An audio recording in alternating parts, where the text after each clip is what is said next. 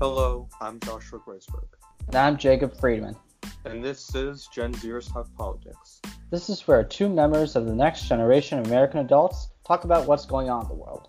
Since the whole world is on fire, we might as well take a crack at delivering some insightful, definitely non Twitter commentary and a side helping of comedy. Okay, so our story today is about Michael Flynn. I've already ranted about this uh, ad nauseum, so I'm just to say this for my part. A Trump nominee just told the judge Emmet Sullivan to allow the Justice Department to drop the Michael Flynn case. Okay, that is the story. And given everything we know about Flynn, how he admitted to lying to the FBI, how he was warned about by Obama, former Deputy Attorney General Sally Yates, how the reports that he tried to kidnap Erklurek to deport him back to Turkey for foreign policy points. He, he talked to Kislyak, the, Mus- the Russian ambassador, during the transition about sanctions. The whole reason Justice Department, you know, wanted to let the case go was that Bill Barr wanted to prove that the handy Tucker Carlson, you know, Jeanine Pirro, you know, you know, conspiracy theorists on Fox News and OAN were right that you know Michael Flynn was set up, and it only it takes a heroic, patriotic official to set him free. I mean, it's ridiculous. Michael Flynn admitted to what he was charged of, lying to the FBI. It it doesn't make sense. I mean, I don't know. Joshua, what do you think? Listen, I, I can tell you this much. The legal system, I think, I don't I don't like the way the legal system acted in this case. I mean, it's pretty much showing how the legal system has become political. And I find that very disappointing. I think legal matters and political matters should be very separate. And here is Michael Flynn playing legal matters and politics at the very same time. And I find that very disappointing. I mean, if the shoe was on the other on the other foot, I mean, Republicans would be, you know, they'd be calling for the for the direct impeachment, you know, daily of whoever would be in the White House it, it would be like Eric Holder, Fast and Furious on steroids. You know, it's it's you know they would be they would be claiming they would have you know Benghazi levels of investigations and rage against against whoever would be in office. I mean, the Democrats would likely reciprocate in this situation, but I think the Democrats, you know, I think the Democrat Party needs to really gather itself together and to, you know, be able to work as one party, not as you know multiple factions that make up the Democrat Party. They need, I think, I think with more unity, Democrats would definitely reciprocate in this case. Wait, sorry, how's this? Wait, how's this related to Michael Flynn? Well, what I'm what I'm saying is that Democrats would have a similar reaction to, like you said, if Republicans had encountered a situation as well. They would be calling for impeachment as well. I just think what what I'm trying to say here is that Democrats and Republicans would act in similar ways to mine. I just think the Democrats aren't able to formulate as strong as a as strong of a response because I think the Democrat Party needs more unity. Oh, so you're saying that um, Republicans are more unified in uh, going completely, you know, defending Trump def- with the right wing media empire. That you know the Democratic Party doesn't have that. So you're saying that they wouldn't even even if they did do the same things that that the Trump administration is doing by you know subverting the entire rule of law, you know they wouldn't be as successful, you know because because they don't have the infrastructure, the party or uh, ideological infrastructure in place to you know defend their actions. Is that what you're saying? Yeah, that's what I'm saying. I mean, do you agree with that? Yeah, yeah, I, I, I think so. I mean, I mean, I don't think of uh, pre, uh, President Biden would do that, but I mean, if he's if he's elected, that is. So now we present our first interview on Gen Zers Talk Politics. Because there are two of us and our interviewee has vastly different opinions than me and Joshua, we decided to try something interesting. Joshua is asking the questions, and I'm playing the devil's advocate to spark some debate and flesh out our interviewee's points. We had fun doing this, and we hope you like it. Make sure to give us your feedback on social media or by email at genzerstalkpolitics at gmail.com. And now, here's the interview. So, in order to get a wider perspective on how the June 23rd primaries went, I'd like to welcome a friend I personally met at the 2020 JSA Winter Congress, Mr. Sammy Gold. Sammy is a Democratic Socialist from New York who volunteered for Bernie Sanders in 2016 and 2020, worked on the primary campaigns of AOC Jessica Cisneros, and Jamal Bowman. Sammy, welcome to the show. Well, uh, thank you so much. Uh, I'm proud to be here. First question is so the progressive wing of the Democratic Party scored some mm-hmm. huge wins in New York, and uh, as a Democratic Socialist, can you tell us what their mindset was going into these races? All right. So obviously, the uh, Democratic Socialists and even just the socially democratic movement. Again, I'm probably more of the conservative end of the Democratic Socialist movement, more so than other ones who are, you know, I'm not saying all of them are, but some of them are in the more Marxist vein. I'm more in the socially democratic vein. But anyway, just you know, getting that semantic aside. Um, this year has not been the best for the socially progressive, the social democratic progressive part of the part of the party. You know, Bernie Sanders lost the primary. You know, um, Jessica Cisneros lost to Henry Cuellar. Marie Newman did beat Dan Lipinski, but so far it had not been the best, you know, overall movement for us. So coming into these primaries, you know, same area as AOC had that massive upset against Joe Crowley two years ago. You know, we were just craving for another thing like that to show that our movement is still, you know, so to speak, in vogue, especially considering with the recent deaths of, of George Floyd, uh, Breonna Taylor, Tony McDade, Elijah McClain, etc., having these black progressive candidates being able to, you know, say how this movement can be able to progress into the halls of Congress. It was very important. So we have Jamal Bowman going against the 30 year old, 30 year incumbent Eliot Engel, and having Mondaire Jones possibly taking over um, Nita Lowey's seat, Suraj Patel taking over Carolyn Maloney's seat, you know, uh, Samelys Lopez taking over uh, Jose um, Serrano's seat. You know, this was a very big, big moment, and we passed it with flying colors. What can I say?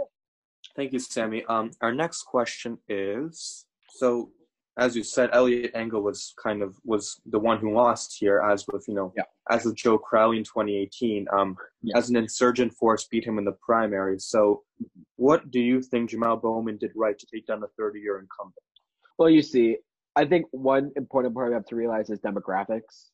You know, um, Eliot Engel, yes, has been in Congress since '89, and maybe you know that was the demographic that you know, he was representing in the late 80s, early 90s, but, you know, times have changed and it's getting more and more, you know, minority based, you know, more and more, you know, non white people are coming into the county. And, you know, this is the House of Representatives. You know, they need to represent the people in that district. And I think what really helped Jamal Bowman was, first of all, that the temperature, having a black progressive candidate, you know, really helped him a lot, especially with some gaps that Eliot Engel did for example, you know, saying that he wouldn't care if he had to speak about George Floyd if he didn't have a primary, you know, saying the AOC's, you know, endorsement of Jamal Bowman, just seeing that, you know, this insurgent, you know, this this non-politician, you know, uh, uh results-driven candidate was going to take over against someone who hasn't really brought the bacon, so to speak, to the district that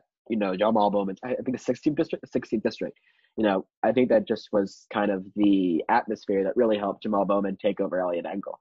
But if I, if I may jump in here, you know, Eliot Engel is the um, he's the chair of the House Foreign Affairs mm-hmm. Committee. He's you know you know he's it's not like he doesn't do it's not like he doesn't introduce stuff. It's not like he doesn't play a big part in you know the actual uh you know day to day goings of Congress. It's not like he doesn't, you know, introduce bills. He he he you know he has a role that he fit that he feel that he is that may feel he's good at filling. But you know, why why fix what's not broken? Well, first of all, just a quick aside. I think if you ever want to talk about New York politics, you cannot do it in a Boston accent. You know, again, again, as a as a Yankees fan, I just feel disgusted by what you have just done right now. But uh, with the ahs and ahs, anyway, anyway. But to really get to the heart of your question, um, well, if you do look at Eliot Engel's record as the chair of the House Foreign Relations Committee, first of all, probably the biggest oopsie daisy of his entire career was the Iraq War, and and and everyone, of course, says, but who didn't support the Iraq War then? Well, first of all, you know, Bernie Sanders. Anyway, second, most second of all, the majority of the House. The majority of the House did not vote. I mean, especially the House Democrats did not vote for the Iraq War. I think he was one of the only Democrat, like one of the few House Democrats who legitimately voted for the Iraq War. I mean, if I look at the uh, record right now, I think he was yeah, he was among the minority, and you know that is not good judgment. Uh, yeah, he was one of the 81 Democrats of the entire, you know, I don't know 126 because 81 is. Thank you, Sammy. Um, so the other big story from New York is the election of two openly gay black men, um, Mondaire Jones, who will most likely replace Nita Lowey, and Richie Torres, who will most likely replace Jose Serrano. What are your thoughts about this historic moment in American history, given that it is almost certain that they will be sworn into Congress next year? Well, first of all, Mondaire Jones is an incredible candidate. I think I think he announced his campaign a year or two ago. Like, don't you know? Don't take me as Jane fact on that source of information. But you know, he was originally at the bottom of the pack, and look what happened. I mean, that's an underdog story. Uh, you know, pure and simple. And the fact that you're gonna have a LGBTQIA plus identifying black man in Congress, I think he's the first one. I don't want to, you know, again get that source of information wrong, but you know that's a massive moment of representation in our country. You know, when we talk about the LGBT, LGBTQIA plus community, we often kind of separate them and you know LGBTQIA plus people of color you know, and then finally, you know, be able to have that sort of representation in Congress just furthers the more perfect union idea that our founding fathers put into put into the Constitution. You know, we are becoming a more perfect union by having that sort of representation in our Congress. And with Richie Torres, the first LGBTQIA plus identifying um Latinx person in Congress, um, it's another great piece of representation. What can I say? It's a great day for representation in this country. I mean, listen, I agree. I mean, um, I'm sad to see Nita Lowey go. I'm, I mean, I, I, I like to, I like her work. No, I, I do, I do agree. It's good that we have more representation in this country. It, it, it, should, it uh, obviously it shouldn't matter what your sexuality is, what your race is. You should have equal shot at uh, represent, representing where you where you're from. Yeah. Um. Thanks, Sammy. Uh, next question concerns Kentucky. Um. Both McGrath and our progressive challenger Charles Booker are locked neck to neck. And what are your thoughts? All right. But first of all, I'm going to say that Amy McGrath will be a terrible candidate in the first place. I think she was the most funded House candidate of the 2018 cycle, and she lost by like a seven point margin, if I'm if I'm sure. Like you know, if you have like she like she got more funding than even like a Max Rose, which is a like incredible defeat, than a Laura Kelly, you know, than a you know, Mike Espy. It's that, you know, she had like all this funding and was able to do nothing with it. So why should we trust her to be, you know, the biggest, you know, of all of, I mean, the biggest Herculean time, Mitch McConnell, you know, like, you know, um, why should we trust her with her record is so abysmal? You know, like, you know, again, progressive doesn't necessarily mean that you're a better candidate. But I just believe that Booker, would, and by definition, be I mean, you know, he's more connected to the K- Kentuckian people, raised in one of the poorest districts in all of Kentucky. You know, he's been in the streets every day to fight for Breonna Taylor's police officer's arrest. You know, he's his own like like one of his own cheers is from the hood to the holler. You know, like he's not just going to represent one section of of the of Kentucky's population. He's going to represent all of them. And I think genuinely Booker would be a not just a better candidate, what would be a more representative candidate than McGrath could ever dream of. And personally, I support I support McGrath. Um, I mean, here's my argument: Kentucky is a plus thirty plus thirty R state. Okay, so uh-huh. how do you expect the progressive to win against Mitch McConnell in a plus thirty state? You know, if this was say um, Ohio or Florida or or you know a swing state. Okay I, I, I would say okay there's an art there's some kind of argument to tip the balance. But kentucky? Really? I mean I, mcconnell is underwater more so than he usually is. He has to divert money back to his own campaign. They tried to loan out to Cory Gardner and Martha McSally.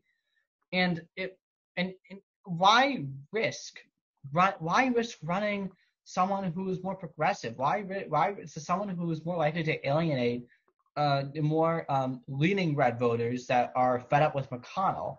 I mean, I listen. I have nothing First against. All, uh, listen, I, I, I, have nothing against Booker or any or any people we're talking about. I just I just feel like what exactly you know what what is the point? Like what like why take the risk?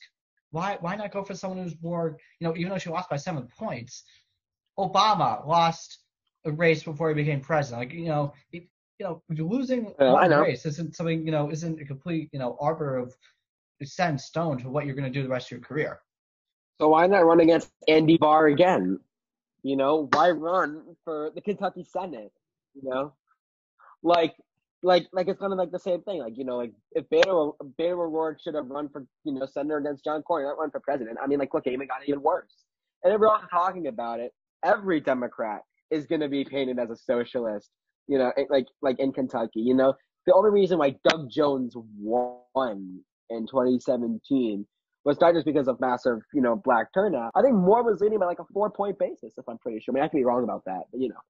Our black women in Kentucky, okay, if we're if we're gonna go on and say, you know, it's gonna be minority turnout that's going to, you know, cause, you know, bring Mitch McConnell down. You know, even even more like you know the heart, heartland or you know um, more red states, is progressivism really the answer here? Is it really, you know, to drive minority turnout at all?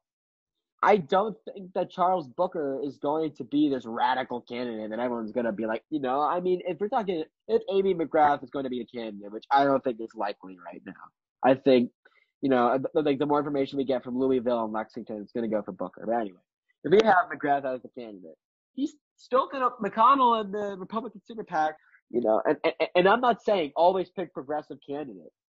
Again, I just think that in the races that we really can win, we should get someone who represents the majority of the party. I mean, Sherrod Brown and Joe Manchin work for their states. Like they work in the areas they are. Yeah. Joe Manchin and Sherrod Brown won the midterms. They won because yeah. they represent the party because they represent well where they are. So it's just finding the right people. I mean, Ossoff, you mentioned Ossoff. Ossoff lost because because he you know was questions about where he was and like where he actually lived. For for instance, like there was questions about that. I mean, you know, it's it's not so cut and dry that um we need to more or less turn to progressives automatically because because more moderates aren't aren't are been shown not to be elect, electable. It's more complicated than that. Yeah, Sammy. Actually, moving on, I'd like to ask you about North Carolina and the 11th district. Well, you know, I think it's always good. To, I think it's always fun to see the uh, the Trumpets lose. Uh, Virginia, you know, the whole Denver Riggleman situation. You know, having to lose in a drive-in convention because of same-sex marriage. I think, you know, I, you know, and hopefully next we get people like Ron DeSantis and you know Brian Kemp and Jim Jordan just to be able to be kicked out by the dozen. So, you know, hopefully this is the start of the blue wave. That's hopefully 2020. Uh, yeah, you're right. It's, it's just hilarious watching uh, the Trump can the Trump back candidate lose again, a la Roy Moore. That's just that, that that's just hilarious. Um, you know, is a blue you know is a blue wave though in, in the Senate inevitable because you know Montana, I think so. Democrats Montana looks good, Colorado looks good, Arizona Arizona looks good, Maine looks okay.